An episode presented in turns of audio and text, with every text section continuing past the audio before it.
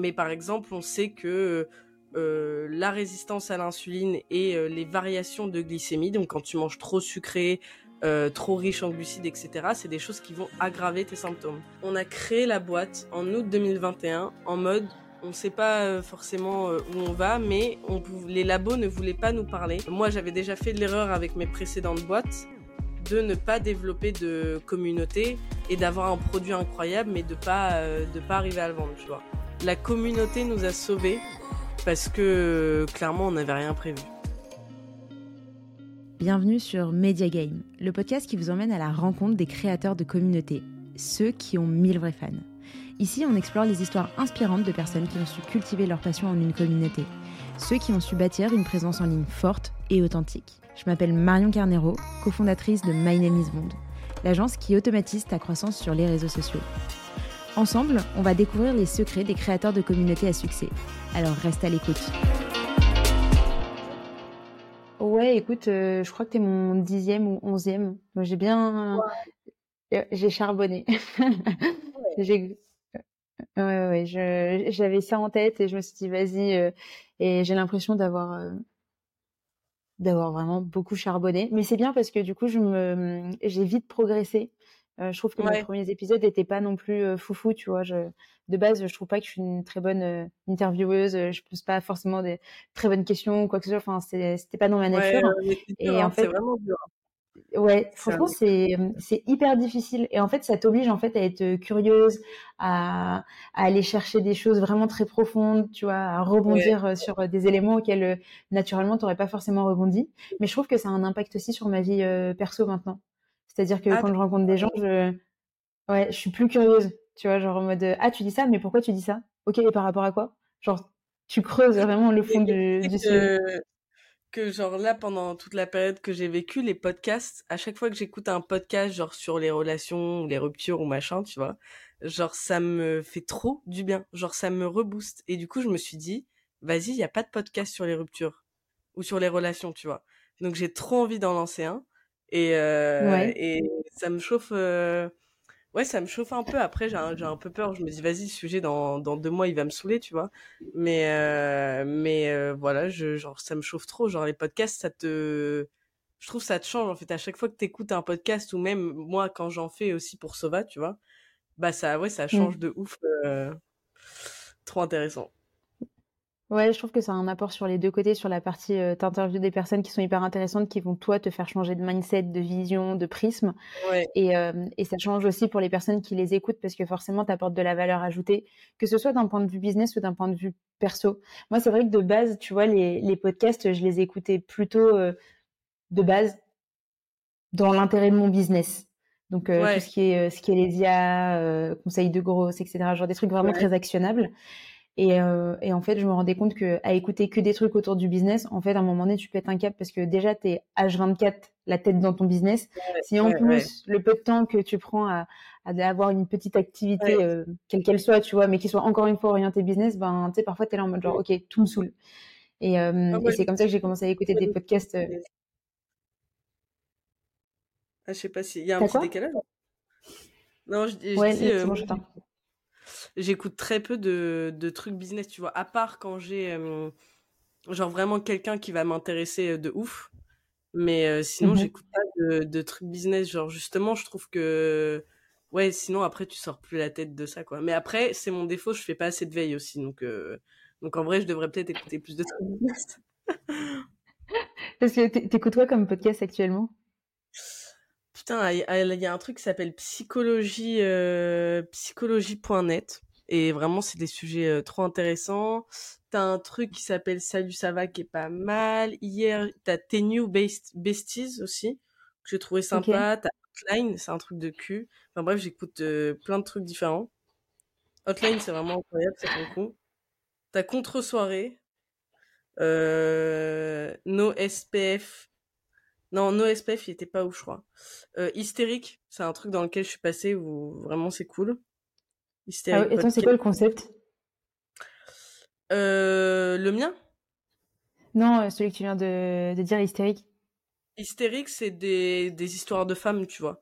Donc elle a interrogé Anouk de Dijon, par exemple, elle a interrogé euh, Marina de Archie, Elle a interrogé des filles qui ont fait des, des fausses couches, des filles qui ont endométriose, bah moi pour le SOPK, euh, enfin une nana sur les relations toxiques. Enfin en fait il y a plein d'épisodes euh, différents. Ils sont trop cool. Mmh ok, trop bien, trop bien, trop bien. Et toi t'as pas encore lancé ton podcast? Bah le podcast Sova si, si si si. Il y a un podcast. C'est toi, qui le gère entièrement? Euh, bah avec euh, l'aide de mon alternante comme toujours. Mais euh, mais ouais c'est nous qui en fait on loue un studio à Paris tu vois où on fait des enregistrements et voilà. Et on produit et on fait tout nous-mêmes. Ok donc vous le faites en physique? Ouais ouais ouais en physique parce que je trouve que la qualité et, et les échanges sont pas les mêmes. T'as moins le décalage t'as enfin la qualité est un peu ouais supérieure quoi. Mais après on n'a pas fait l'investissement du matos encore tu vois. Du coup on loue un studio euh, pour deux heures c'est 40 balles. En vrai ah ça va. Ouais ouais ouais c'est à Pigalle. C'est cool. C'est peut-être 44 maintenant. Mais euh, mais ouais on enfin ça permet de pas euh, de tester sans faire un énorme investissement tu vois.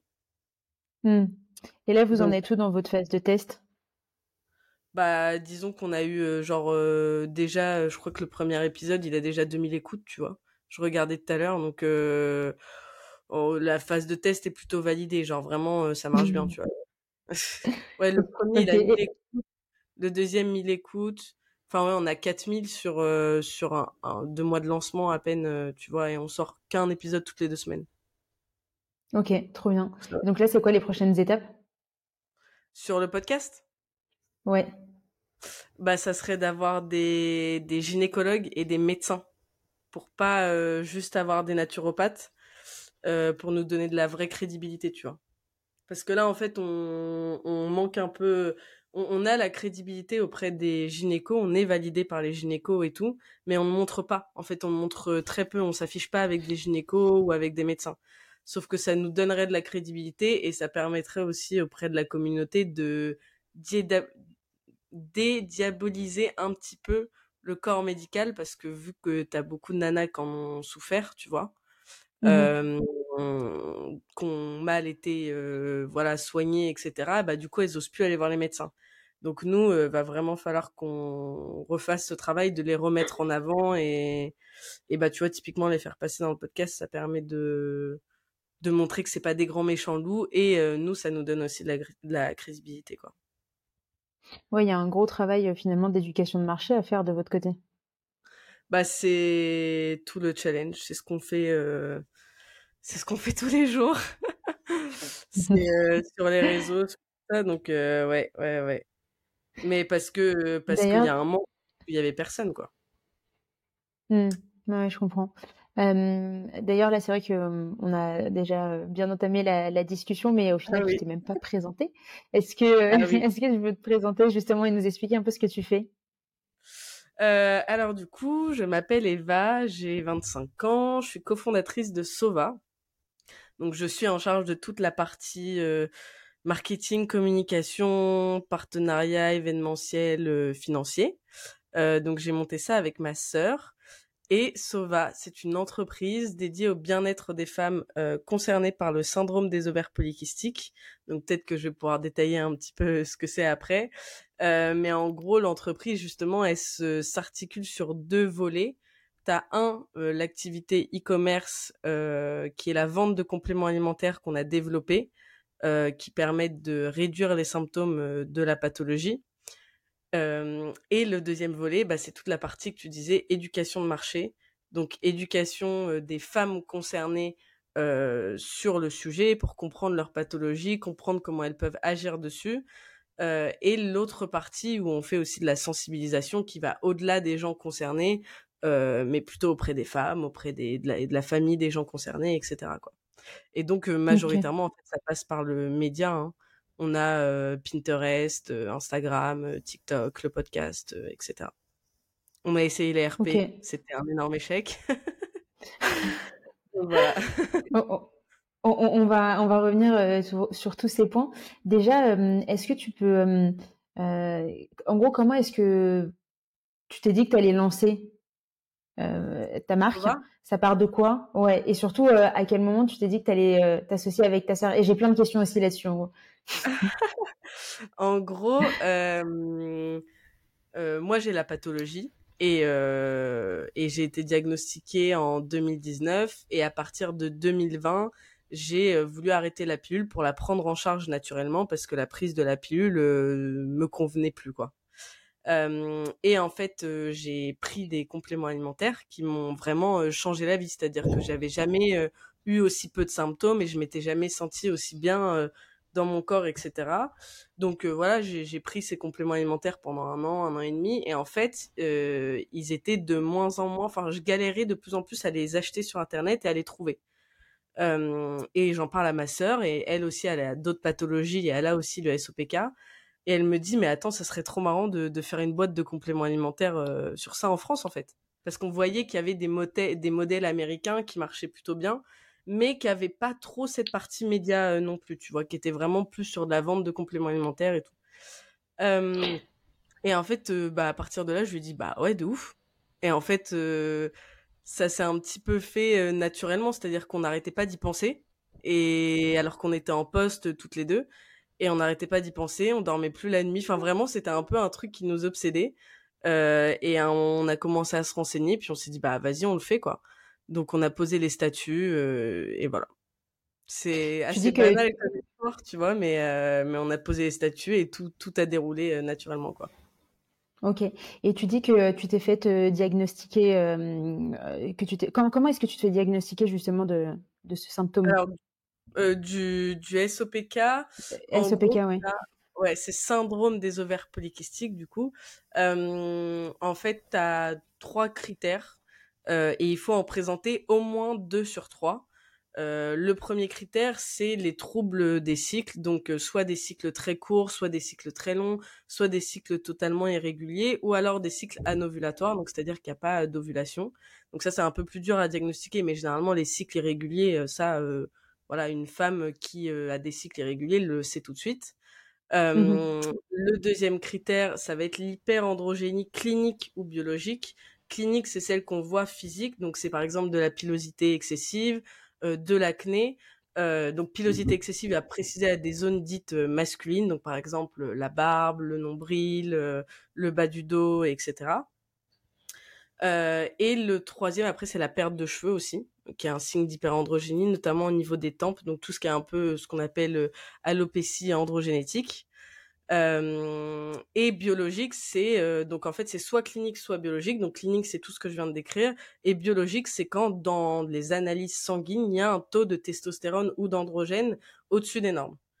Donc c'est ça le deuxième critère et le troisième critère ça se fait via échographie et donc c'est la présence en fait d'un nombre trop important de follicules dans les ovaires. Donc les follicules en fait c'est les petits sacs qui contiennent plein plein d'ovocytes qui ensuite vont euh, voilà grandir, arriver à maturation, faire un ovule et euh, et, oh, et c'est là qu'en fait t'ovules tous les mois, etc.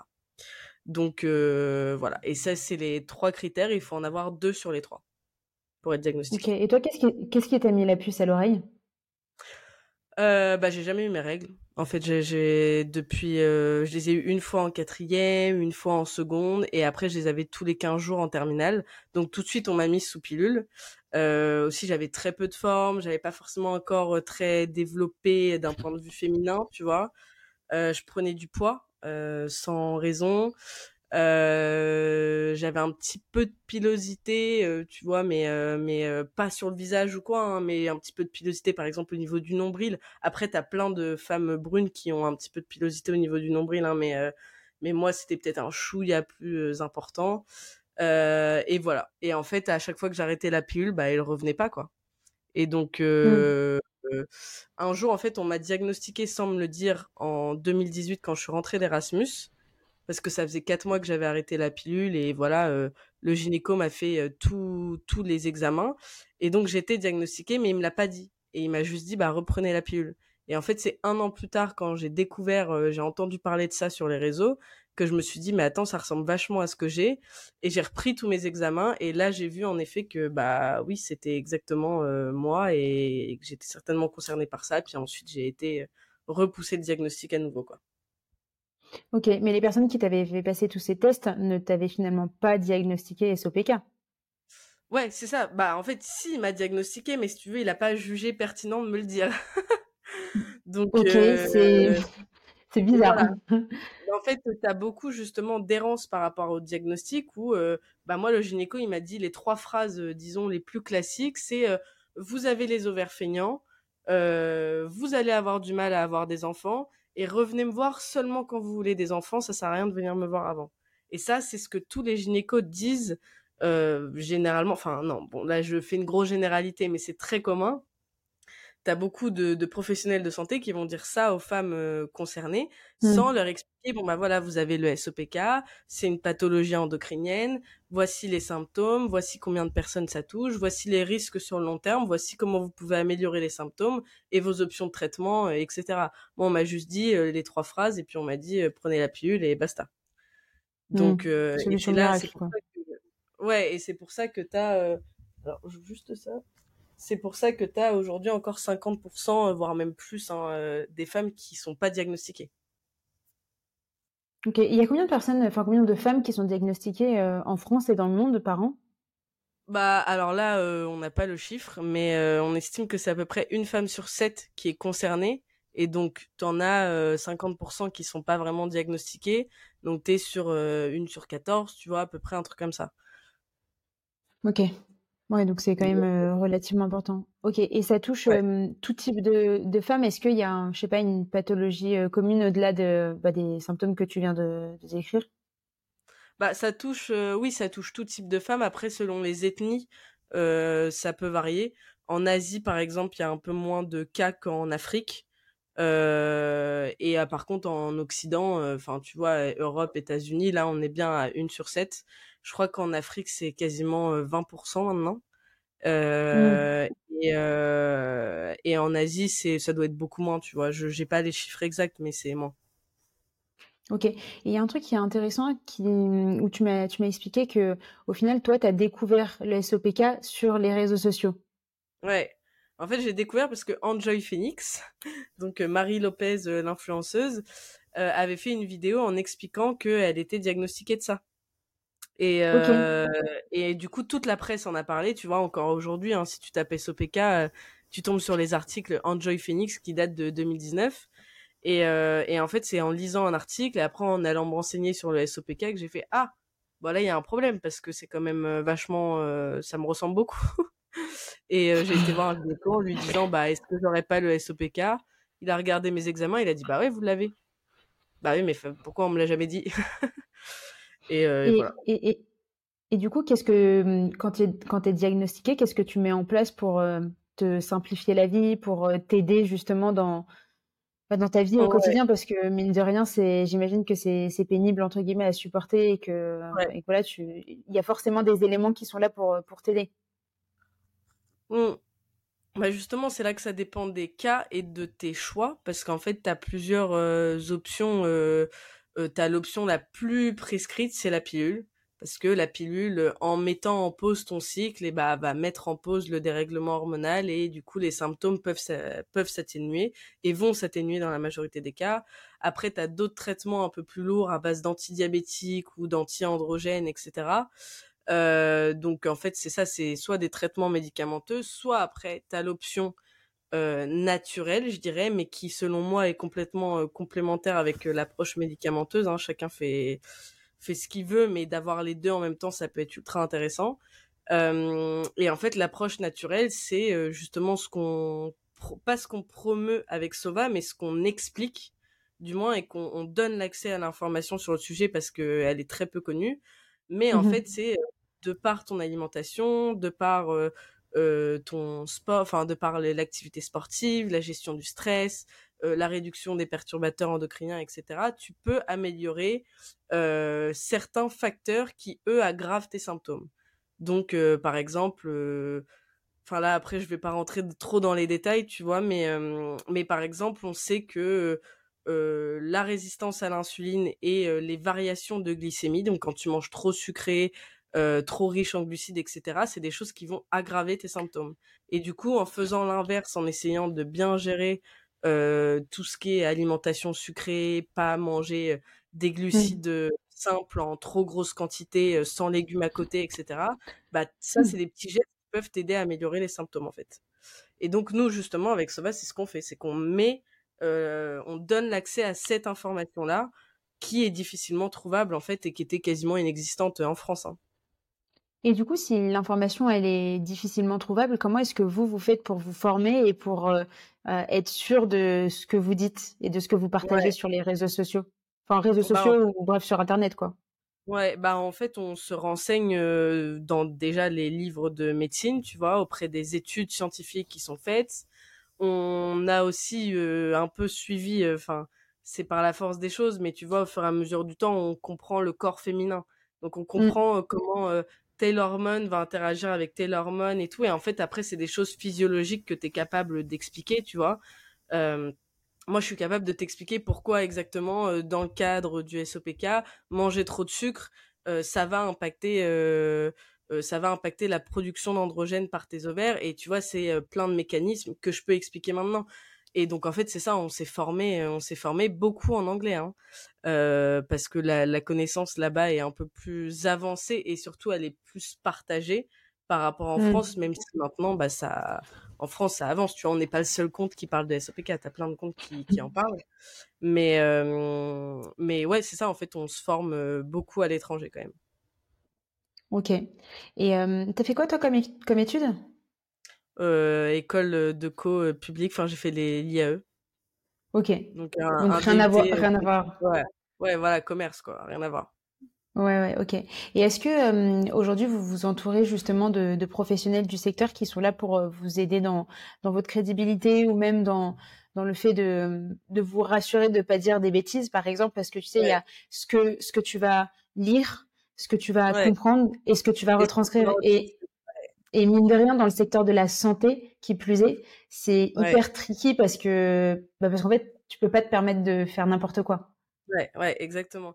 Bah, en fait, pour les sujets qui sont trop pointus, euh, nous, ce qu'on fait, c'est que on a des naturopathes ou euh, euh, ou des diététiciennes, par exemple, sur le sujet de l'alimentation, qui vont écrire des articles de blog pour nous. En fait, si tu vas sur notre blog aujourd'hui, quasiment à chaque fin d'article, parce qu'on a dû en écrire un ou deux nous-mêmes, tu vois, tu as un mmh bandeau pour qui a écrit l'article et pourquoi elle est compétente pour écrire cet article. Donc par exemple, tu vois tout ce qui est sujet des fausses couches, euh, sujet de comment suivre bien suivre son cycle, etc. Moi, j'ai préféré faire appel à une naturopathe qui donc qui est Alice, euh, qui qu'on adore, qui nous écrit des articles au top parce que elle, elle a la compétence, elle a un diplôme de naturopathe.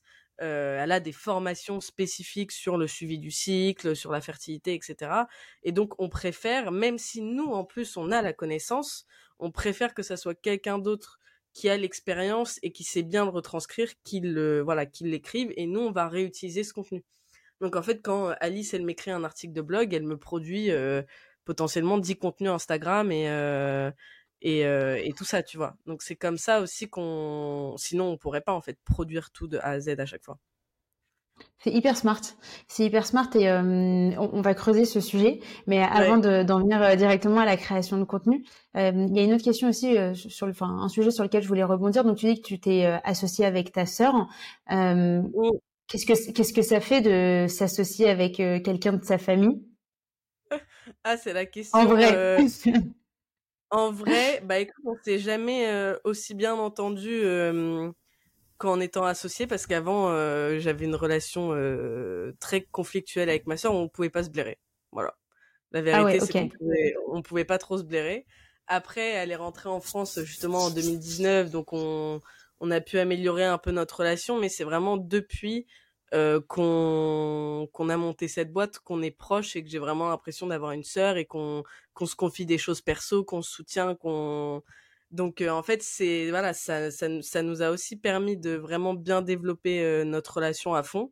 Mmh chose qui je pense sans la boîte on se serait toujours mieux entendu parce qu'on a grandi mais mais on n'aurait pas été aussi proche donc ça c'est top. Et après bah bien sûr tu as un peu le truc de on se connaît euh, quand elle me dit euh, qu'elle va pas bien, euh, qu'elle est fatiguée pour X raisons, je suis peut-être beaucoup plus indulgente parce que je connais son histoire, je connais tous les problèmes de santé qu'elle a, donc je pense qu'il y a un truc où on est plus bienveillante.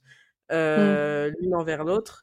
Et après, par contre, je pense que sur les, d'un point de vue compétences et exigences qu'on peut avoir l'une envers l'autre, du coup, bah ça peut clasher un peu plus parce que justement, on va, va peut-être y avoir un chouïa plus d'ego et tout.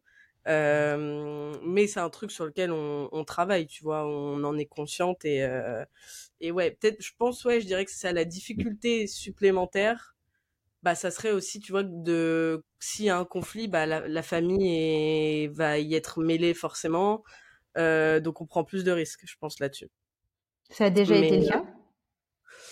Bah non, pas vraiment. Pas encore. On sait jamais, ça peut arriver. Mais, euh, mais non, non, euh, non, pour l'instant, dès qu'on a des conflits, on les, on les gère, euh, on les gère plutôt bien. On se pose et on discute et, et on va pas forcément mêler la famille et tout. ouais. Mais je pense que c'est ça le risque, tu vois, sur le long terme. C'est vraiment que mmh. s'il y a une grosse dispute, c'est que ça impacte la famille et notre relation de sœur, tu vois. Oui, bien sûr. Et comment est-ce que vous comment est-ce que vous êtes répartis les rôles? Je sais pas, est-ce qu'elle elle a un, parcours qui est très similaire au, euh, tien ou est-ce que vous aviez finalement euh, directement des, des, compétences qui étaient assez distinctes? Euh, Elle a un parcours assez similaire dans le sens où elle a fait du commerce aussi, mais son expérience derrière qui était de... Enfin, déjà aussi, elle a eu beaucoup de problèmes de santé. Donc, en fait, elle, ça fait longtemps qu'elle se renseigne sur comment fonctionne le corps, euh, euh, que qu'elle regarde beaucoup les plantes, etc. Parce qu'elle a eu des problèmes de santé avant moi et qu'elle se battait avec euh, depuis déjà des années. Donc elle a, elle a un peu une, une, une connaissance du marché de la santé et, et etc. qui est plus poussée encore que la mienne. Mmh donc ça, c'était le, le, gros avantage et après, elle, elle était en tout, enfin, elle travaillait en Corée du Sud dans le tourisme, donc elle a un peu plus des capacités, je dirais, commerciales. Enfin, tu vois, elle, elle est très patiente avec les labos. Moi, je serais incapable.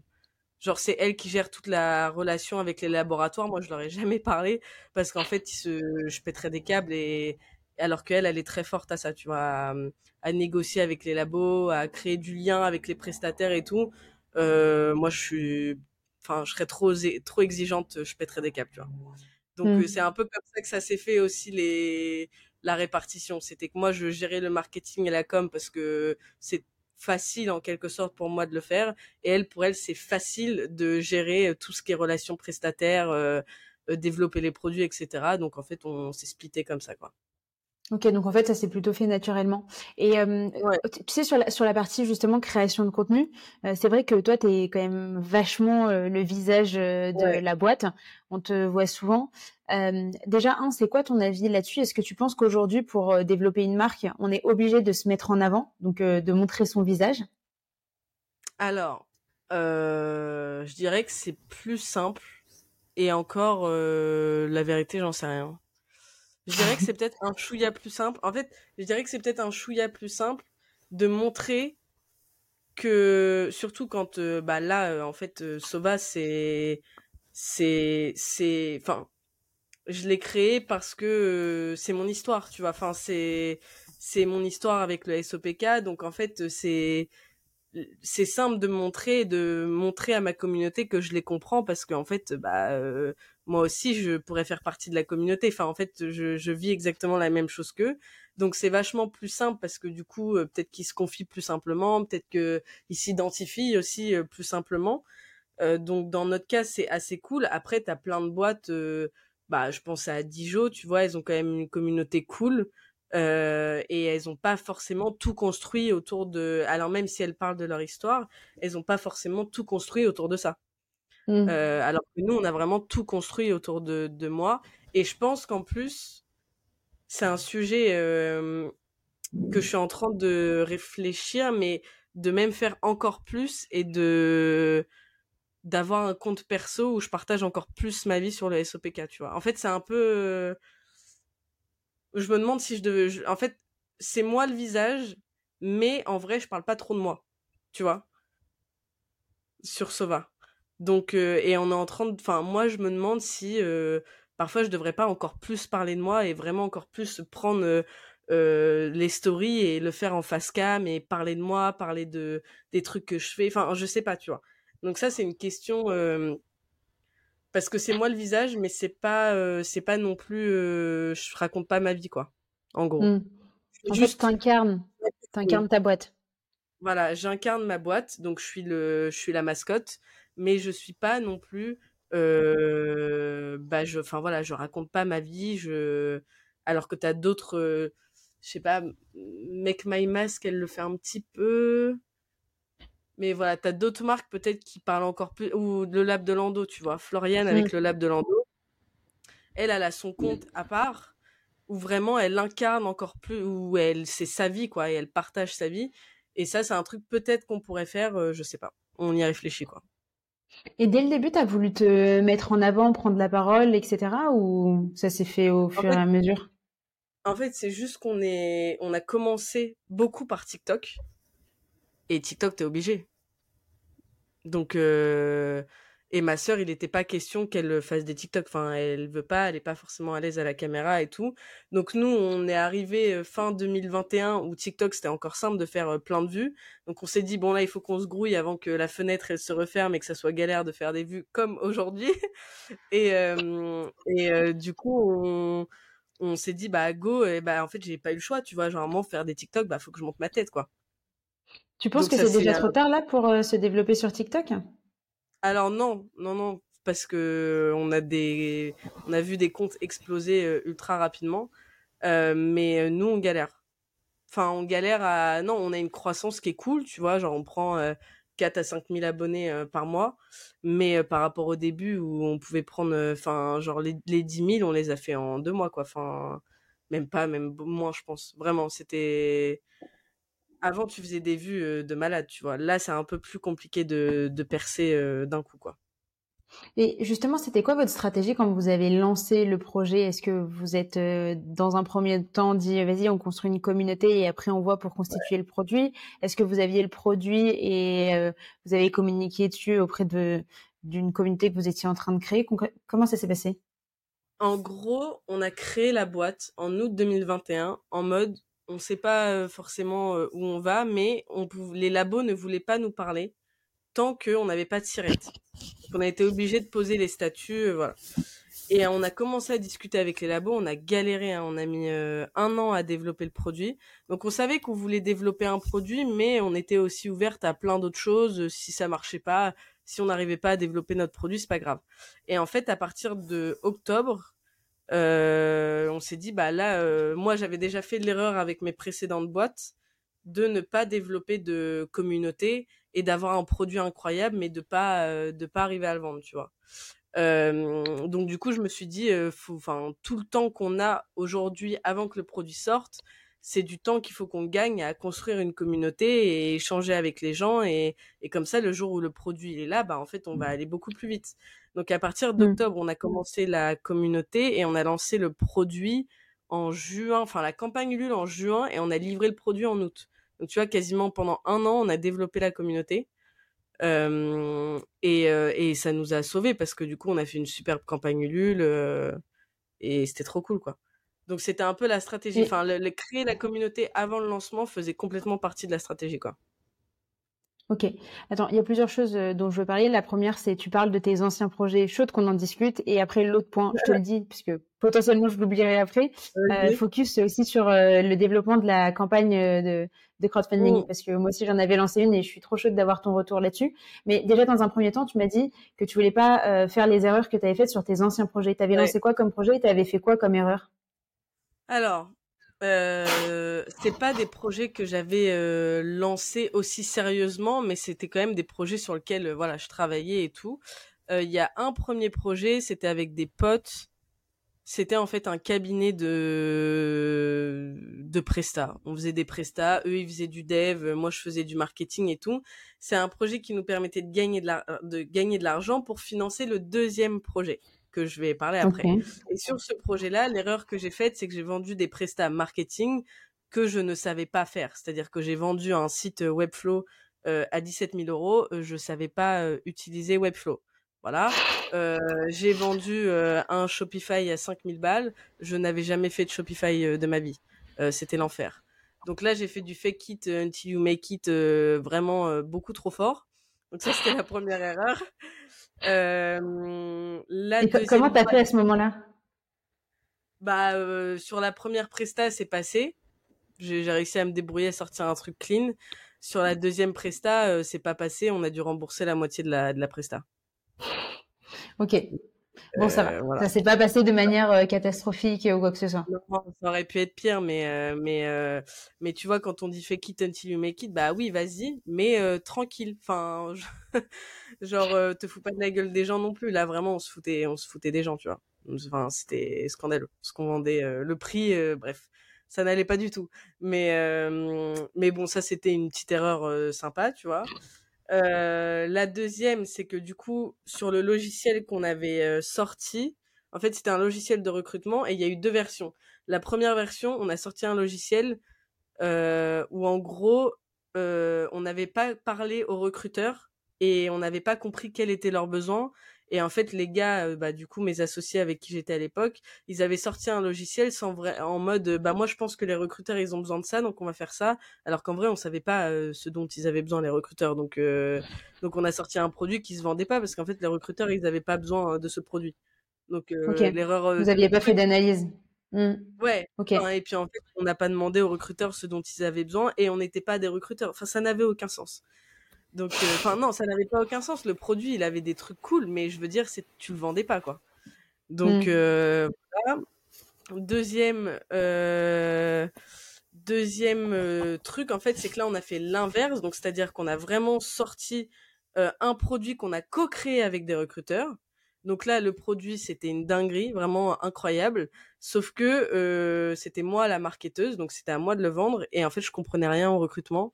Et la vérité, c'est que j'en avais rien à foutre du recrutement. Donc, faire du marketing. Non, mais faire du marketing sur un sujet qui ne t'intéresse pas, que je ne comprends pas, euh, bah, euh, j'y arrivais pas, quoi. Donc, en fait, j'ai mmh. arrêté la boîte. Enfin, je, je, suis partie. Et du coup, le produit, euh, aujourd'hui, encore, c'est un produit incroyable, genre d'un point de vue dev et tout. Euh, les souvenirs que j'en ai au moment où j'ai quitté la boîte, vraiment, étaient très, très cool mais euh, mais en fait ils arrivaient pas à le vendre parce qu'il faut le rendre sexy le truc. Et le truc mmh. c'est que bah ça il faut du marketing et c'était mon taf et sauf que je comprenais rien et j'aime pas le recrutement donc ça allait pas quoi. Donc le tu vois c'est le là c'est le founder euh, ce qu'on appelle le founder market fit il était absent quoi. Il était inexistant. Donc euh, donc ça allait pas.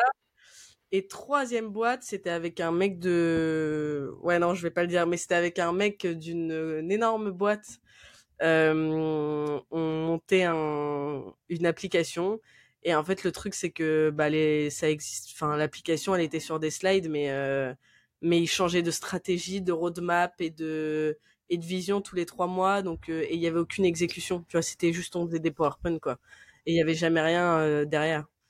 Donc donc ça marchait pas. Donc le produit il était juste sur des slides et et il a jamais existé quoi.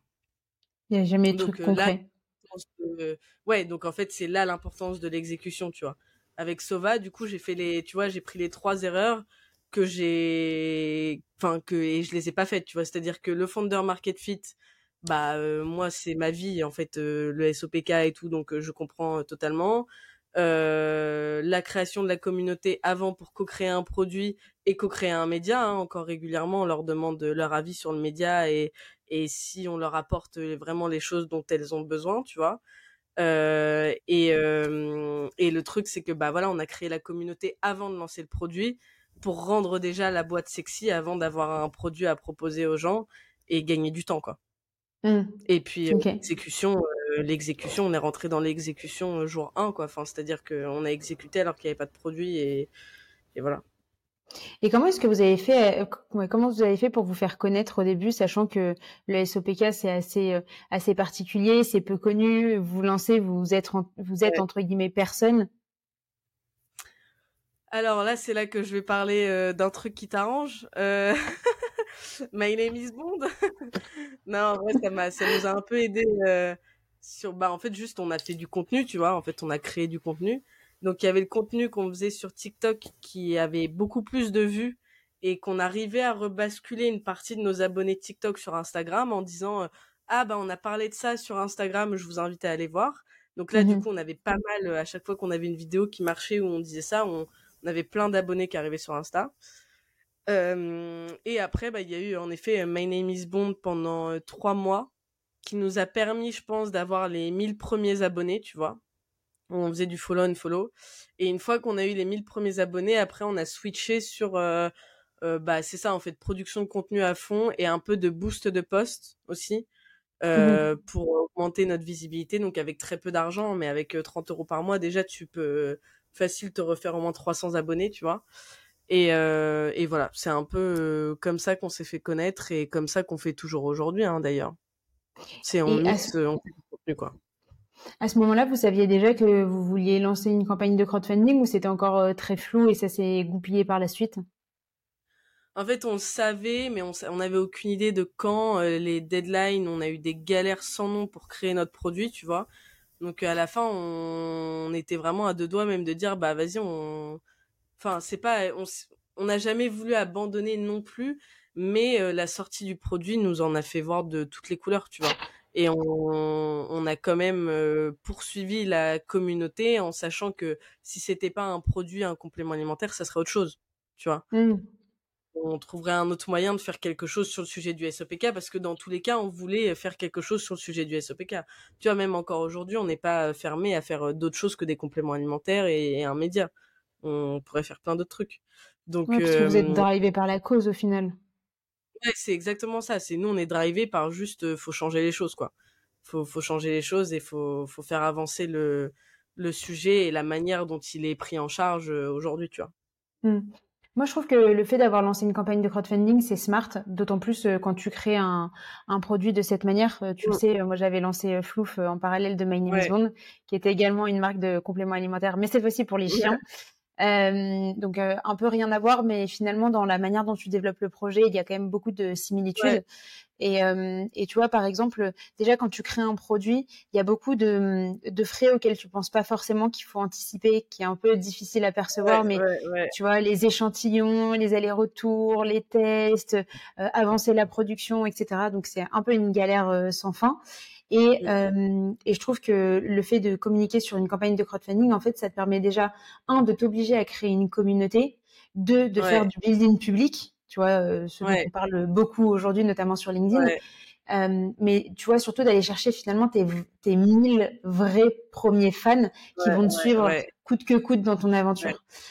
Toi, concrètement, parce que je le sais, il y a un avant, il y a un pendant et il y a un après. Est-ce que tu peux nous raconter concrètement comment ça s'est passé ta campagne de crowdfunding? Waouh, c'est dur.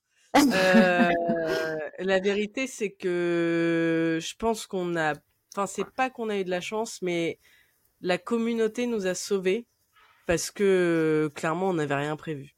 Tu vois, genre euh, quand quand Ulule te dit euh, faut prévoir vos posts, faut prévoir vos vos actualités, vos trucs comme ça, on n'avait rien fait. Enfin, en fait, on s'est on s'est beaucoup reposé sur la communauté et le fait qu'on avait déjà bah, 5000 personnes qui nous suivaient, qu'on avait déjà fait 100, 150 euh, entretiens avec des nanas et qu'on savait qu'elles attendaient que ça, tu vois. Donc on s'est vraiment reposé là-dessus.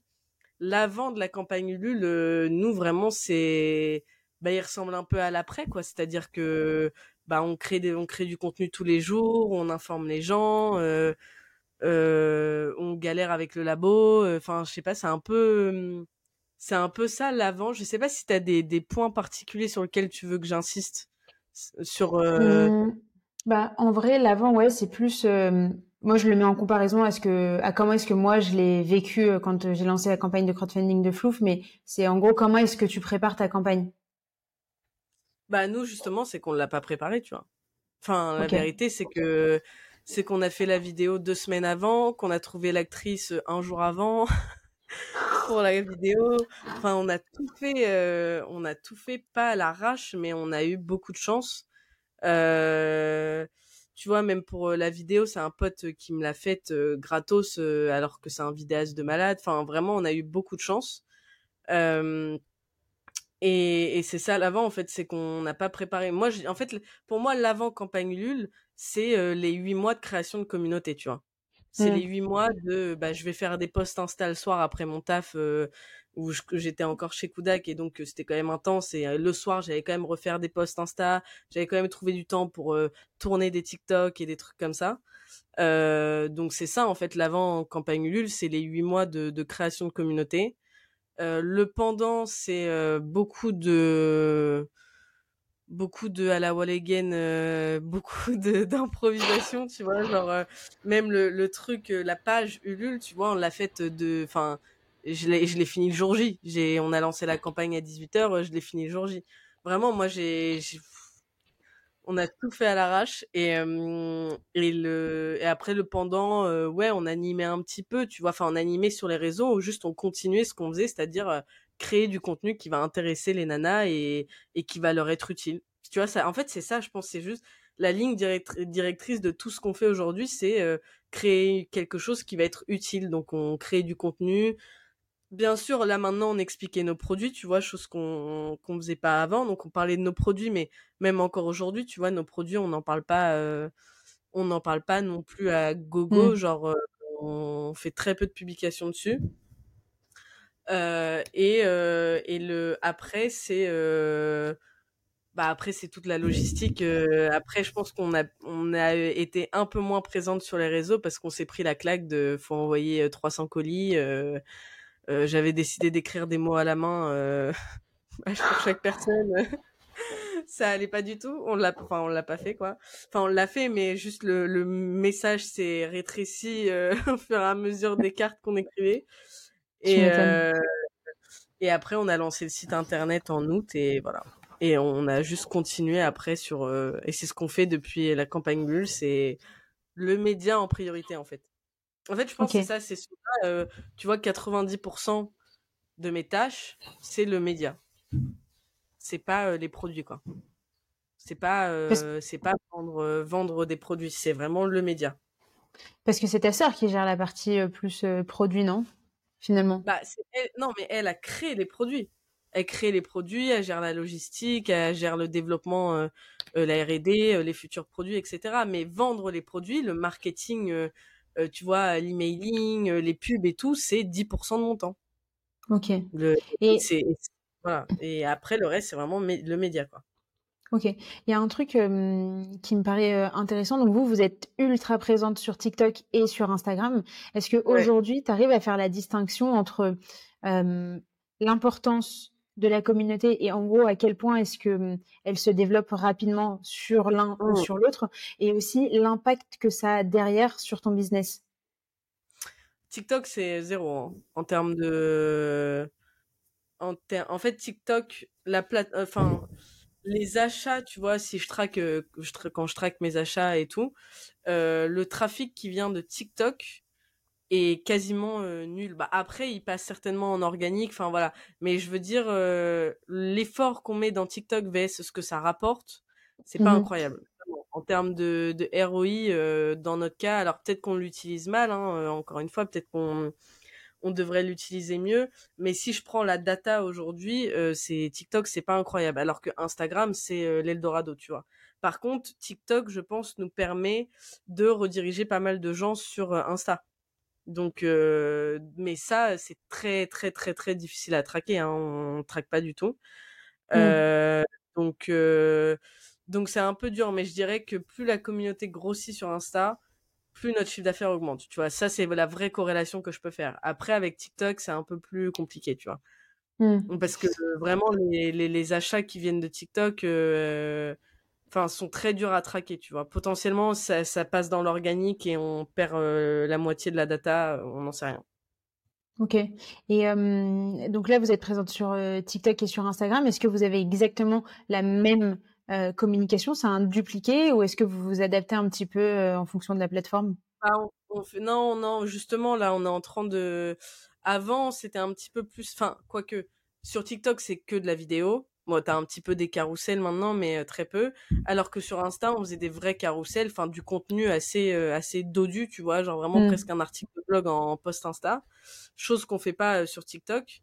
Par contre, au niveau des contenus vidéo, on prenait exactement les mêmes. Là, on est en train de changer justement, on fait plutôt des contenus spécifiques Insta maintenant en vidéo. notamment parce qu'il y a pas mal, enfin les reels, t'as plus de tendance reels, etc. Donc là maintenant, on différencie un peu les deux. Tu vois, on va faire des trends reels et on va faire des trends TikTok et elles vont pas être postées l'une chez l'autre, tu vois. Ok. Et, on, voit que ça, on voit que ça nous aide à avoir plus de portée sur Insta, par exemple. Aujourd'hui, quelle est l'importance de la vidéo par rapport au contenu plus, je vais dire, statique, mais tu vois, en gros, un post classique, un carousel ou autre? Je sais pas, nous, c'est. les Reels, ça doit être 60%. Ok. 50-60% sur Insta, ouais. Ok.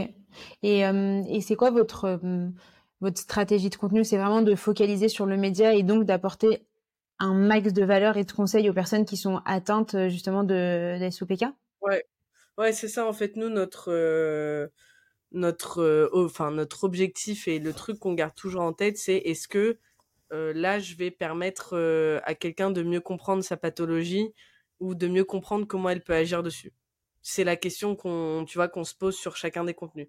Et c'est d'ailleurs pour ça qu'on parle très peu des produits, alors que pourtant les produits vont être ultra, utiles pour aider à, à se sentir mieux, à améliorer les symptômes et tout. Hein. on a des avis qui sont incroyable sur les produits, mais euh, on n'est pas. Euh, enfin, on est, on a tellement envie que juste les gens puissent euh, mieux comprendre et s'informer parce qu'on a l'impression que pour nous le la connaissance c'est c'est c'est le pouvoir, tu vois. Et bah qu'on fait essentiellement, c'est ça en fait, essentiellement juste du contenu sur bah, comment mieux comprendre son cycle, comment mieux comprendre la SOPK, euh, comment agir sur tel symptôme, euh, pourquoi telle plante peut être utile. Enfin, en fait, et tu vois, il y a plein de gens qui nous demandent, mais euh, genre, à un moment, vous avez plus d'inspi, non Vous avez déjà tout fait, mais alors qu'il nous reste tellement de trucs à aborder, tu vois. Mmh. C'est sans fin. Mais, mais, parce que quoi? Parce que vous avez des sujets toujours qui sont divers et variés ou parce qu'il y a une manière de présenter les choses qui fait que finalement tu te répètes pas trop? Est-ce que vous recyclez votre contenu? On le recycle euh, on le recycle un petit peu. Genre euh, tu vois quelque chose qu'on a fait en poste il y a enfin il y a cinq mois ou trois quatre mois tu vois. Bah peut-être que là on va en faire un reels ou alors on va en faire une petite euh, suite de stories tu vois donc oui on le recycle un peu parce qu'en plus on a tellement de nouveaux abonnés et la communauté grossit tellement qu'ils vont pas mm. redescendre tout en bas de notre compte pour tout réapprendre et tout resuivre tu vois donc euh, oui, parfois on recycle un peu, ou alors on traite le sujet de manière différente, ou alors on va insister sur un sujet qu'on a euh, qu'on a traité euh, de manière globale, et ben là on va insister sur une partie de ce sujet, tu vois. Mais en vrai c'est, enfin c'est sans fin. Nous on a encore beaucoup beaucoup de choses à aborder qu'on n'a pas abordé, tu vois. Ok. Et tout à l'heure, tu me disais un truc qui était hyper intéressant, qui est que euh, mine de rien, vous travaillez quand même avec des professionnels pour vous crédibiliser et aussi parce que bah voilà, ça vous aide dans, dans dans votre contenu finalement. Et donc quoi, tu tu tu rentres en collaboration avec euh, des professionnels de la santé qui vont t'écrire des articles et de ces articles, toi, tu en crées une communication euh, supplémentaire que tu vas projeter sur Instagram et sur TikTok? Ouais, Ouais, en fait, pour les sujets pointus, on fait comme ça. Pour les sujets très pointus, très techniques, où euh, là, on a besoin d'aller creuser les études scientifiques, etc. Là, on fait appel euh, justement à des professionnels de santé conventionnels ou non conventionnels. Donc, les naturopathes, c'est non mmh conventionnel. Euh, et qui vont nous écrire des articles. Et là, on va, on va reprendre ce contenu et on va le, le diffuser en reels, on va le prendre en carrousel, etc., en stories et tout. Euh, donc ça c'est une chose. Après pour les tout ce qui est gynéco, etc. Malheureusement, euh, on n'a pas trouvé euh, de personnes qui ont le temps parce que les bons gynécos qui sont très informés, ils sont ultra occupés. donc on n'a pas mmh. trouvé de gynéco pour nous écrire des articles. mais mais par contre, on, tu vois, je vais essayer pour le podcast là des de de faire appel à eux et de plus euh, mettre en, enfin, ouais, plus mettre en avant des professionnels de santé conventionnels. Parce que les naturopathes euh, auprès de notre communauté, t'as un peu 50-50. T'en as qui pensent que c'est génial et t'en as qui pensent que c'est des charlatans. Donc c'est un peu compliqué euh, de juste se mettre en avant avec des naturaux. Après, on a, nous, euh, on parle avec des gynécos qui nous adorent, euh, qui recommandent nos produits, qui nous disent que c'est génial ce qu'on fait, qui, voilà, qui sont trop...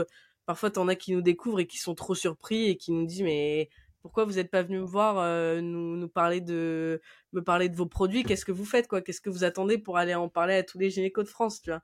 Mais, mais c'est pas, enfin, aujourd'hui, c'est pas notre, tu vois, notre prio à 100%, quoi. Ok. Et comment justement tu te mets en relation avec cette cible qui mine de rien est assez complexe parce que tu vois nous on est quand même vachement dans le digital. Ça ça reste des métiers de la santé ça reste des métiers qui sont je trouve moins ouverts à ce genre de de développement parce que il y a toujours une part de effectivement tu as peur qu'il y ait des gens qui soient tellement forts en com qui racontent tellement n'importe quoi qu'au final eux-mêmes soient décrédibilisés. Comment comment tu t'y prends? Bah, on, au culot, hein, mais c'est très dur de contacter euh, les pros de santé euh, de manière générale. Leur mail, euh, laisse tomber, c'est l'enfer. ils répondent quasiment pas. Donc non, c'est très dur. En fait, là, aujourd'hui, notre manière de rentrer en contact avec les gynécos, c'est quand c'est la communauté qui parle de nous. C'est-à-dire quand nos clientes viennent en consultation avec nos produits ou alors viennent en consultation en disant bah j'ai découvert tel produit sur internet, qu'est-ce que vous en pensez? Et que là ils trouvent que les produits sont géniaux. C'est notre, c'est le seul moyen aujourd'hui qu'on a trouvé pour vraiment développer notre réseau de gynéco. après forcément t'as as quand même un peu de gynéco qui sont médiatisés, donc là ils sont un peu plus faciles à toucher. Mais, euh, mais ouais, c'est assez euh, dur hein, de, de, de, développer son réseau de, de médecins. Surtout que bah, nous, on s'est pris des portes parfois et des, et des roustes, je dirais presque, par des médecins où du coup, tu as, as, un peu peur d'aller vers eux, tu vois. Genre, quand tu vas parler de Sova à un gynéco, tu as une chance sur 10 pour qu'il soit ouvert euh, à ce que tu vas lui dire, quoi les neuf autres, ils vont me dire que t'es pas médecin, qu'est-ce que tu fais là, etc. Quoi. Ouais, je vois, c'est pas énorme hein, quand même. Hein. Mais moi, c'est vrai que c'est un. Tu vois, finalement, dans tout ce que tu me dis, je me reconnais vachement euh, par rapport à l'expérience que j'ai eue avec Flouf. Et moi, c'était un des points qui m'avait euh, qui m'avait vachement refroidi. Euh, après, tu vois, bon, contrairement à toi, je suis pas atteinte par par la chose. C'est voilà, bah, j'étais quand même très impliquée dans le projet, mais je me suis dit, waouh, en fait, il y a deux mondes entre toi qui a envie de changer les choses, qui a envie de rendre l'information plus accessible, qui a envie de, en fait, de pointer du doigt des choses qui ne sont pas normales et que, et que, la, et que la société a normalisé. Et euh, mm. bah, ce qui se passe euh, concrètement dans, dans l'opérationnel avec les grosses boîtes, avec les personnes qui dirigent absolument tout. Genre, enfin, en fait, euh, toi, tu es une petite boîte, tu es personne et tu es là, tu veux changer le monde. Et, et parfois, tu as des personnes qui, qui te mettent des bâtons dans les roues et qui te font te remettre énormément en question. Mm. Et puis nous, on a des gros, des gros laboratoires pharma en face de nous, hein, qui ont des produits similaires, moins bons, mais similaires. Donc, donc quand tu as des gros laboratoires pharma, tu vois, quand je vais sur les salons, sur les salons de pharma ou des trucs comme ça, il y a tous mes concurrents qui ont des stands énormes et qui sont connus de tous, tu vois. Donc, donc nous, on arrive là, on n'est pas médecin, euh, on fait de l'information. Enfin voilà, en fait c'est ça. C'est t'as as vraiment deux manières d'être euh, accueilli par euh, par les médecins quoi. T'as ceux qui sont là mais c'est génial et t'as ceux qui sont là mais mais qu'est-ce que vous faites quoi? Genre arrêtez. Donc c'est un peu compliqué de jamais quoi. T'as as déjà eu, je sais pas, ce sentiment de dire genre j'ai envie de tout arrêter tellement on te mettait des bâtons dans les roues ou tellement on, je sais pas, on te, on te décourageait entre guillemets par rapport à ce que tu faisais?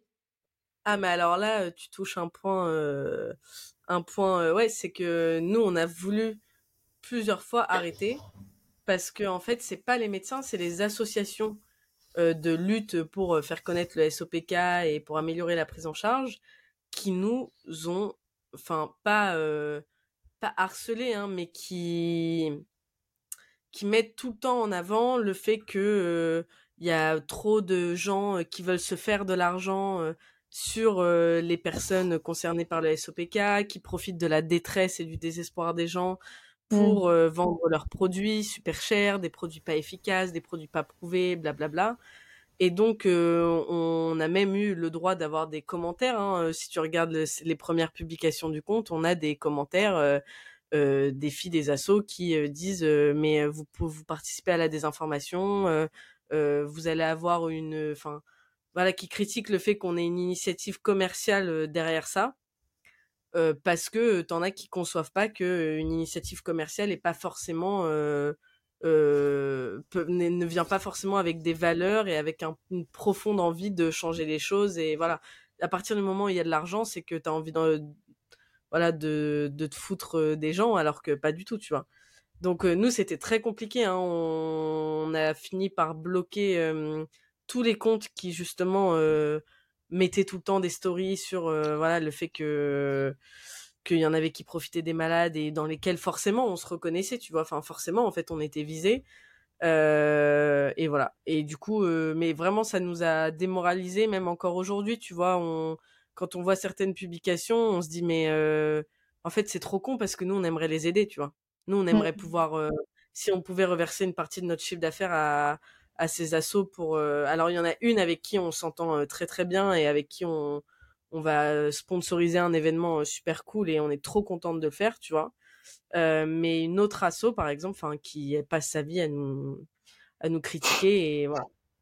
Donc c'est un peu, c'est un peu, enfin ça nous a mis au début vraiment, tu vois, j'ai appelé plusieurs gynécos au début, c'est ça en fait. Au début, euh, avant même de lancer le produit, genre avant la campagne Ulule, on avait soit les assos qui euh, arrêtaient pas de dire euh, des trucs, faites attention à ce que vous voyez sur les réseaux, qui venaient commenter nos publis et tout. Et tu avais les gynécos, les deux trois gynécos qu'on avait essayé de contacter, qui nous qui nous envoyaient bouler, tu vois. Donc c'était un peu dur. Hein. On avait parfois on se disait mais ouais, on est qui pour faire ça en fait? Mmh. Qu'est-ce qu'on. C'est syndrome de l'imposteur, de l'imposteur pardon. Ouais, c'est ça c'est ça. Mais après, on.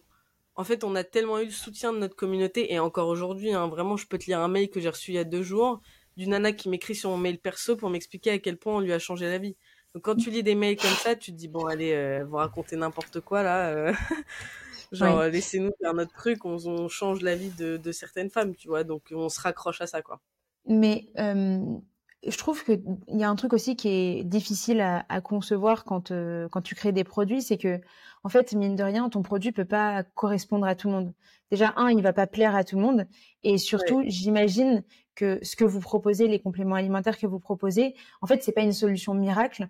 Et c'est pas parce que ça fonctionne sur toi que ça va fonctionner sur d'autres. Et je trouve que cet aspect, il est, en vrai, il est trop difficile à gérer. En fait, c'est ça, je pense que tu vois, de ce qu'on voit, nous, à peu près, parce que là, en plus, on est en train de faire des enquêtes très poussées avec des stats sur, euh, sur les effets de nos produits. On mmh a, je pense, 10 à 15%, non, peut-être 10% quand même, des filles euh, qui vont, euh, pour qui ça va rien changer. Tu vois, qui vont avoir dépensé de l'argent dans le vide. Mmh et ça, c'est dur, parce que même nous, on aimerait éviter ça, tu vois. Mais en fait, tu as des choses qu'on peut pas éviter. Soit elle a mal choisi son produit, parce qu'elle n'a pas pris le temps de bien se renseigner ou elle n'a pas pris le temps de euh, nous poser des questions, etc. Soit le produit il a mal été pris, soit en fait il y a une autre pathologie en plus du SOPK qui va aggraver les symptômes sur lesquels notre produit peut pas agir.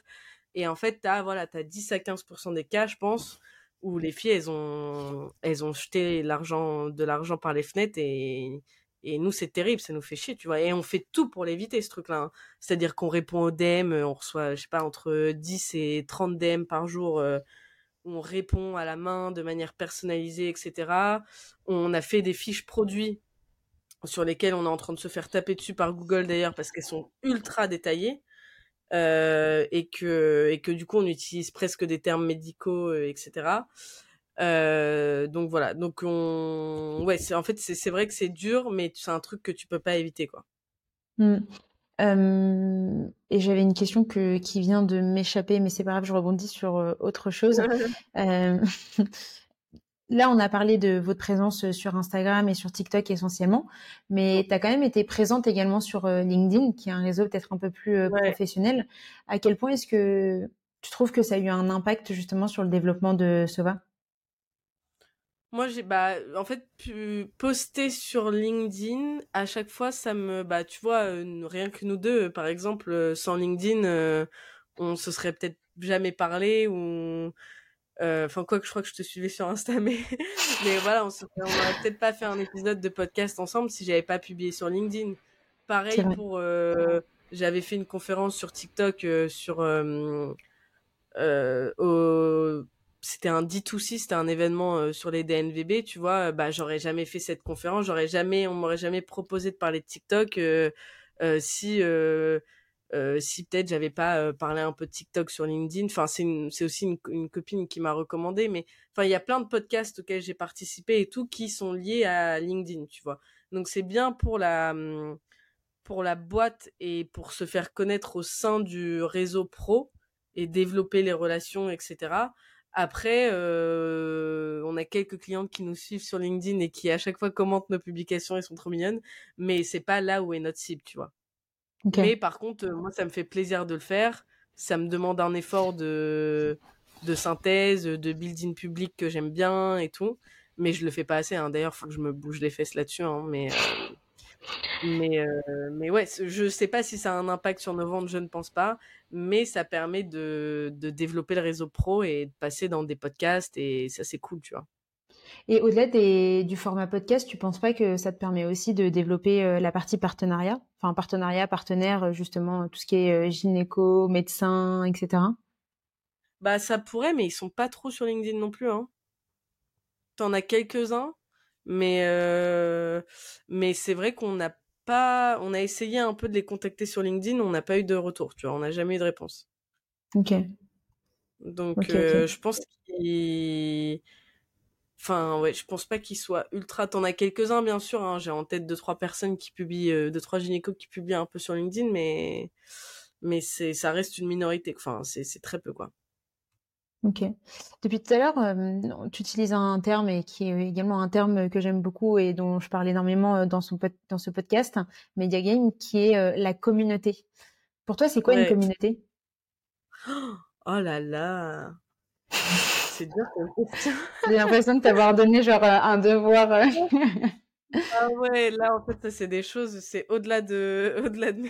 Non, en vrai, je sais pas, c'est quoi la communauté? C'est un ensemble de personnes pour moi, notre communauté, c'est un ensemble de personnes qui se rejoignent autour d'une problématique euh, commune et qui ont les mêmes valeurs ou les mêmes envies de répondre à cette euh, problématique, tu vois.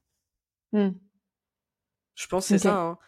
Moi, moi, je pars du problème. Euh, enfin, ouais, je, pense que la communauté, elle parle, elle part d'un d'un problème ou d'un objectif commun, tu vois. Et là, nous, notre communauté, l'objectif, c'est de, mieux vivre avec ce foutu syndrome, quoi. Mmh. Et elles se rejoignent autour de ça. Et quand tu les vois, franchement, quand tu les vois échanger et se donner des conseils en commentaire, c'est magnifique, quoi. Genre, nous, c'est, on est trop contentes. C'est en pilote automatique.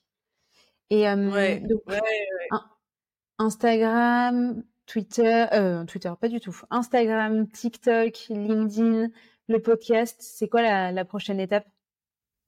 Euh, c'est de faire plus d'événements en physique.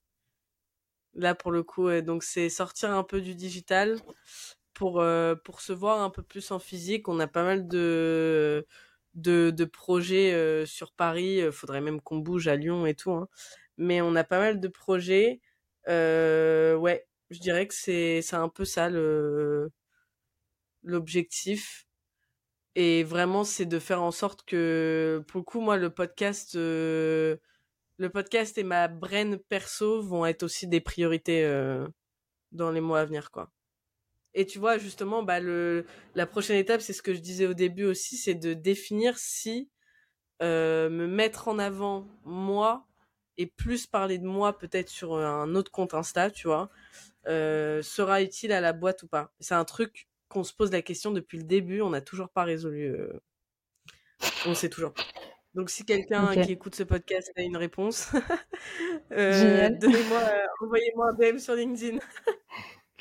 Mmh, je, trouve que tu as une problématique qui est euh, assez intéressante. Enfin, je te donne du coup mon avis parce que tu, parce que tu vois finalement, je pense que j'ai un peu la même problématique que toi par rapport à My Name is Bond, à savoir euh, sur les réseaux sociaux, c'est moi qui prends la parole, mais je prends pas la parole en tant que Marion, je prends la parole en tant que Marion, CEO de My Name is Bond, et ça me va très bien comme ça. Euh, après, je pense que oui, il y a toujours un intérêt à développer euh, son personnel, son vrai personal branding à fond. Après, mm. je pense aussi que c'est une question de à quel point tu as envie toi de le mettre en place. Euh, moi, par exemple, euh, sur Instagram, j'ai mon, compte Insta perso et c'est un compte Insta qui est euh, orienté autour du voyage. Et j'ai tous mes potes dessus, mes potes, les connaissances que je rencontre, etc. Et en fait, j'ai pas spécialement envie de polluer euh, les personnes avec qui je suis amie par rapport à ce que je fais euh, autour de l'entrepreneuriat. Et en fait, ça me va d'avoir un, un, compte où, euh, où finalement je suis pas full focus sur l'entrepreneuriat. et voilà. Mais tu vois, à côté, je, lance le podcast Media Game. Je, je lance d'autres formats qui me conviennent davantage pour en fait avoir ma propre audience à qui je vais parler en direct. Mais Instagram, c'est un peu je sais pas, c'est c'est mon réseau, c'est le réseau social sur lequel je suis depuis toujours. Euh, je kiffe le mettre au profit de ma boîte et tu vois tenter de faire des choses qui sortent de l'ordinaire, etc. En revanche, j'ai pas spécialement envie de devenir euh, un Guillaume Moubèche euh, version euh, entrepreneuriat féminin. ouais. Par exemple. Ouais, bah moi je suis un peu pareil, tu vois, je me suis dit si je développe mon compte perso, euh, est-ce que je continue de mettre des stories quand je suis en boîte, tu vois? Enfin, en fait, c'est tout bête, mais c'est, dur de de mêler le pro et le perso. Moi, c'est pareil, je kiffe partager des des trucs en story à mes potes. Euh, là, surtout quand j'étais en voyage, tu vois, j'ai, j'ai, tout partagé, c'était trop marrant euh, d'interagir avec mes potes et tout, euh, qui réagissaient aux stories. Enfin, tu vois, et et je me vois pas mais après, je peux très bien aussi faire un deuxième compte Eva Lecoq et Eva SOPK, tu vois, genre ça peut être que ça. Mais je sais pas à quel point c'est pertinent, ou alors est-ce que je pourrais, sinon juste sur le compte Sova, parler encore plus de moi, tu vois? Mais j'ai peur que du coup ça vienne polluer peut-être un peu trop Sova. Enfin, en fait, c'est une. Ouais, j'ai toujours pas la réponse. Euh, ouais, non, mais je comprends, il y a une vraie problématique et, euh, et je pense que ce qui fait peur aussi dans le fait de davantage incarner la marque et par exemple que tu prennes encore plus la parole sur euh, sur Sova, c'est que bah in fine, derrière tu seras très dépendante de Sova de la même manière que Sova sera hyper dépendante de toi. Et ça, ça peut être problématique à un moment donné. Enfin, aujourd'hui, ça ne l'est pas parce que bah, parce que t'es hyper aligné et tu sais ce que tu veux, mais enfin, tu peux changer d'avis, tu peux avoir envie de tu vois de déléguer une partie. Et du coup, euh, c'est un peu ce qui se passe, je pense, avec euh, bah, Hugo Décrypte que tu dois euh, très certainement très certainement connaître, qui qui au final, enfin, son média s'appelle Hugo Décrypte parce qu'il s'appelle Hugo et que son concept c'est il décrypte l'actualité le concept est génial, mais tu vois, il rencontre lui aussi des, des limites finalement à, ce mode de, fonctionnement. Mais écoute, j'ai trop hâte de voir euh, ce que, tu vas faire. Ouais, moi, moi je, je sais que euh, que à un moment, euh, je vais en avoir marre de d'incarner euh, tout le temps la marque. Tu vois, je si on part à l'international, par exemple enfin voilà il y, a plein de il y a plein de trucs où je me dis bon euh, peut-être que dans un an un an et demi euh, là j'en aurais marre toutes les semaines de faire un tournage de me prendre en vidéo euh, peut-être que j'aurais envie de de enfin peut-être qu'on aura aussi en plus des besoins où je vais être occupée à d'autres choses. Donc ouais il y a un peu il y a un peu ce, ce sujet là carrément de de pas non plus être trop dépendant euh, enfin que la marque soit pas dépendante de ton image tu vois. Donc je pense que mmh. là la solution temporaire qu'on a trouvée c'est que la semaine prochaine ou enfin voilà dans dans quelques temps on va faire un challenge où vraiment pendant une semaine je raconte ma life tu vois sur le compte de Sova pendant une semaine et on voit euh, ce que ça donne. On demandera à la communauté si elles veulent plus de ça ou pas et voilà, et ça c'est une solution, euh, voilà, pour tout, pour euh, faire goûter à la communauté ce que ça pourrait être euh, de, si je partageais plus ma vie. Et on va faire ça une semaine sous forme de challenge, tu vois. Et à la fin, bah, ils nous diront si c'est marrant ou si c'est pas marrant de voir ma tête tous les jours, quoi. Donc voilà. C'est un peu. je... crois que tu l'avais déjà fait, enfin vous l'aviez déjà fait avec Sova ou quand vous testez des concepts vous le testez, vous l'analysez et vous l'analysez publiquement en mode bon bah voilà, on a remarqué ça, vous concrètement, euh, c'est quoi votre retour?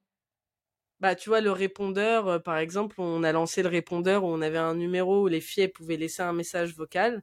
Alors, c'est génial pour les nanas qui euh, ont besoin de parler et qui laissent leur témoignage. Mais le gros problème, c'est que sur les réseaux, c'est un format que les gens écoutent pas, tu vois. Que mmh. ils adorent le principe de d'avoir un répondeur et qu'on partage des témoignages de gens toutes les semaines. Mais si tu regardes les statistiques de ce format, ça n'intéresse pas. Ils n'écoutent pas le format. Ils trouvent ça cool, mm. mais ils ne l'écoutent pas. Et donc, du Pourquoi tu le switches pas en podcast?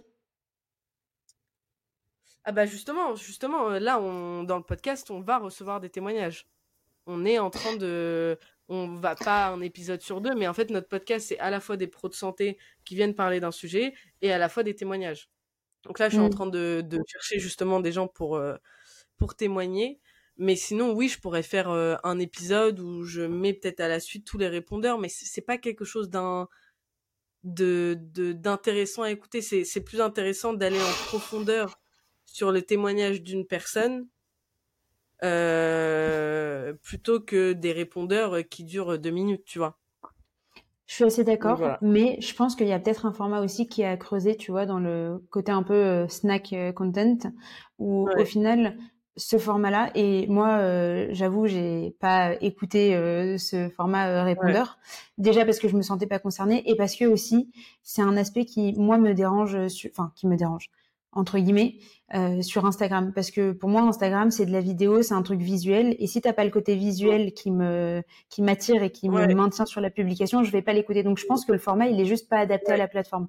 Après ça vaut peut-être le coup de creuser et de voir j'en sais rien hein, peut-être que tu devrais tester et le et faire euh, je te dis une bêtise tu vois mais euh, une fois par mois ou une fois tous les deux mois tu balances un épisode justement de genre 2-5 minutes de quelqu'un qui laisse justement son message sur ce répondeur. Après, je sais pas à quel point ça apporte de la valeur, euh, de la valeur aux personnes qui bah, les écoutent. Ça, c'est un truc à creuser, mais.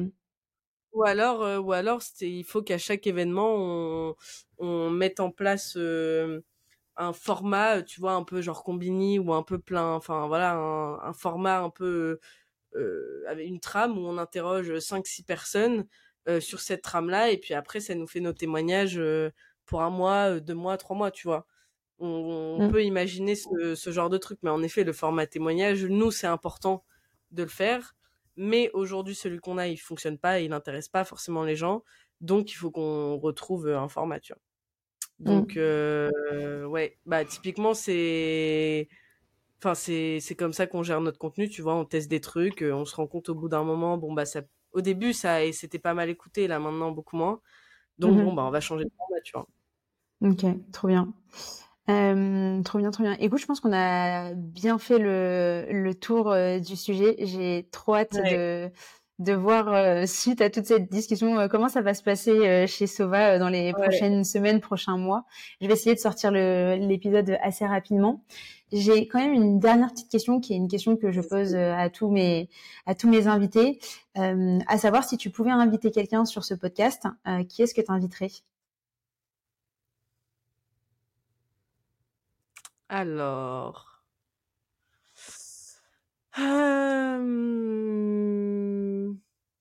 Bah, je pense, je pense à Marina en fait. Marina de Archie. Parce que elle, elle a créé son. En fait, elle est sortie de Archie pour créer son média. Enfin, pas sortie de Archie, mais elle incarne pas la marque. Elle incarne pas Archie sur son sur le compte Archie, mais elle s'est fait un compte perso Marina Archie où elle, euh, bah, elle partage sa vie euh, et il y a tout, enfin tu vois, elle a son rituel tous les matins avec la bouteille de Archie et tout. Elle s'est fait une vraie communauté euh, très très cool et elle capitalise à mort dessus et je pense que ça a beaucoup beaucoup servi à développer Archie. Donc c'est un vrai, bah justement, elle, elle a fait le choix, tu vois, de que nous on fait pas aujourd'hui, c'est de prendre son compte perso, il y avait ses potes, mais elle l'a passé en mode Marina de Archie et elle saoule tous ses potes avec son Archie. voilà. Mais, euh, mais elle, elle a fait ce choix-là et la vérité, c'est que bah, ça marche. Ça marche et, euh, et elle décroche des trucs de ouf pour Archie et, et les gens parlent d'elle et elle se fait un réseau de malades et voilà. Et ça sert, mmh. euh, ça sert de ouf à la boîte. Donc ça fait partie des, des cas où moi je me dis, mais bon, je devrais faire la même chose, mais un peu la flemme parce que me mettre en avant, euh, pas forcément à l'aise. Mais du coup, voilà, ça, elle, ça serait intéressant justement sur ce sujet-là de l'avoir, tu vois. Ok, et eh ben écoute, euh, je note. Tu la connais personnellement? Ouais, ouais, ouais. C'est une. Tu peux en faire une mise en relation? Oui, bien sûr, bien sûr, bien sûr. Cool. ok, trop cool. Bah, écoute Eva, merci beaucoup pour euh, pour cet échange. Merci pour euh, toutes ces informations que tu nous as données. J'espère que bah, ça va aider euh, énormément de personnes, que ce soit sur la partie bien-être, bien-être, et sur la mm. partie également business. Où est-ce qu'on peut te retrouver? Bah alors moi personnellement sur LinkedIn. Hein. je suis trop chaude pour toutes les podcasts, conférences, j'adore. invitez-moi. et, euh, et après, bah, euh, retrouver Sova euh, sur les réseaux, Sova-du-bas SOPK. et SOP quoi sur, euh, sur euh, le podcast. Donc SOPK, enfin le, le guillemet. Comment on appelle ça? Attends, le guillemet. Le nom. De quoi tu parles? Pas le guillemet, le guillemet avec un seul trait, l'apostrophe. Apostrophe. Ah, l'apostrophe. Voilà. Donc SOPK, euh, oui, SOP quoi. Ouais, j'ai bugué. Ok, t'inquiète, pas de problème. Je mettrai tous les liens euh, en description pour ceux qui veulent. Euh, encore merci et puis bah je te dis, je te dis à très vite. Bah merci beaucoup, à bientôt.